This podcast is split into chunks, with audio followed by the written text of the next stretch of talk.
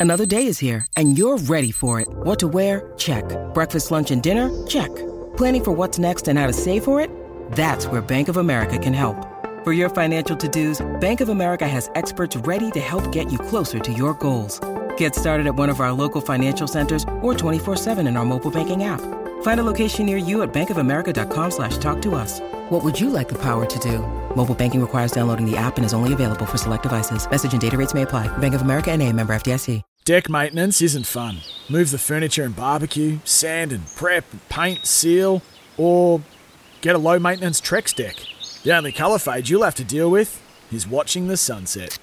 Trex, the world's number one decking brand. Nice to have your company here on Sports Day. Get behind our Perth Wildcats this season. Head to ticketek.com.au right now, and even a better way because their skipper, their spiritual leader, he got off. Benny Mallis uh, joins us, NBA journalist uh, at Pick and Roll, part of Backchat Basketball Show.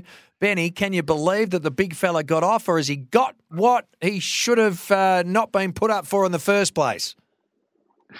It's good he got off. I'll admit I was sceptical about two hours ago. I thought the one man tribunal, that's a, a, bit of a comment in itself that one man decided this. But yeah, I thought that the one person tribunal would have upheld the suspension. But I think everyone, well, not everyone clearly, but most people are in agreement that it was a clean screen and a basketball play. And while the concussion is obviously very unfortunate, I think most people deserve to see Jesse Wagstaff out there on the weekend, and I do agree that it is good that he got off, and the Wildcats will have their big man this weekend when they travel.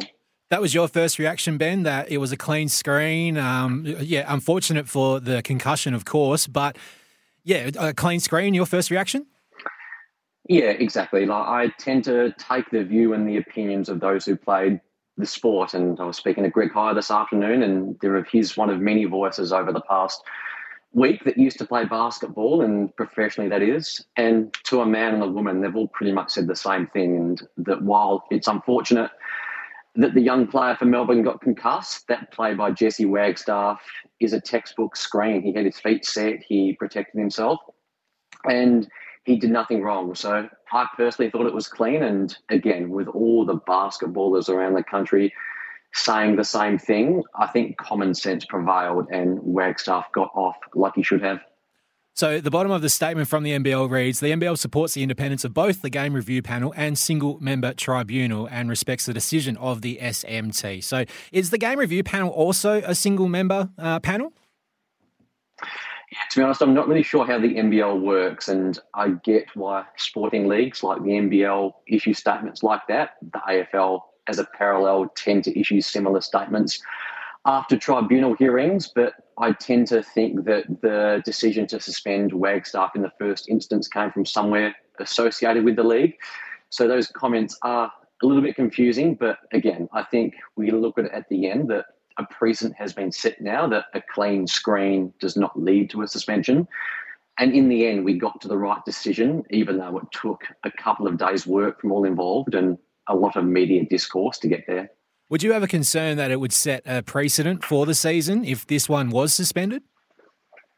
Yeah, exactly. And I think for me personally, if for whatever reason the NBL decided to outlaw a screen, while I would disagree with that, if they were to come out and state that before a season, then at least the players know what they're working back from and what actions are and aren't allowed on the basketball court. And you're right. If a suspension was going to be handed out and followed through for a player setting a screen that not many people had a lot of issues with, even those on Melbourne United's bench weren't actually outraged at the screen and didn't think Wagstaff did anything dirty. If that play was to get given a suspension, I definitely agree that it would have caused confusion and we would have had a whole season where players wouldn't know what constitutes a good screen and whether they should be doing it or not. Benny, it's always good to have independent eyes and a bloke looking in from the outside. And our Wildcats were three from three until Melbourne United rolled them here at home. Corey Webster TaShawn Thomas have been out injured through personal reasons and, of course, injury. How have you seen the Wildcats form this season? I think the season's probably a seven out of 10 start for them. There are definitely some good aspects. We hear John Rillie speak all the time over the first past month, sorry, and he's been harping on about defense. And even though they lost on the weekend, the defense did play pretty well for most of the game, and that's been a consistent theme so far. That throughout all four games, the defense has shown up, and it has been improved on last season. And you can see a defensive identity starting to take shape. So, defensively, pass marks for me, and that's been very impressive. Offensively, things have been a bit more consistent, and I think comparing that Melbourne United game to the Cairns game five days beforehand is the best way to look through that. The, against Cairns a week beforehand, the Wildcats made everything from three and looked like a juggernaut. And against Melbourne over the weekend, they had large stretches where they weren't able to score, and Bryce Cotton was shut down, and the offense was struggling to keep up. So the fact that they're sitting at three and one is indicative of where they're at. Good, but not great.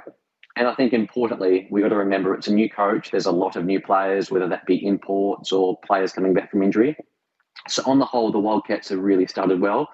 I think the next month is going to tell us where they're at because they've got to start hitting the road and playing some of the better teams, and that will allow us to properly assess where they are. But so far, after four weeks, I think all involved deserve the benefit of the doubt, and it has been a good enough start for the season. Appreciate your time, mate. Uh, we'd love to chat for you for a little bit longer, but uh, commercial radio doesn't allow us to do that. Uh, it's a pleasure having you on, Benny, and we'll have a chat to you again soon, mate. Take care. Thanks, lads. Have a good night. Good on you, Ben Mellis there. And uh, already uh, some talk around uh, the Lakers after their stinky start to their campaign when it comes to the NBA. Tanking already, some are saying, Peter. Oh, that's a bit unkind, I think, Carl. There's a, there's a heap of teams that are actually in the running for that number one pick. If the Lakers end up down there, I will be surprised, but no, no tanking from the Lakers. All right. Uh, we need to clear a break. On the other side, we'll come back. Speaking of a man that never tanks, that's Mark Allen. He'll join us next. Want to witness the world's biggest football game? Head to iCanWin.com.au, predict Australia's score with a crystal ball, and it could be you and a friend at the FIFA World Cup Qatar 2022 semi finals, all thanks to McDonald's. Maccas, together and loving it. TNCs apply.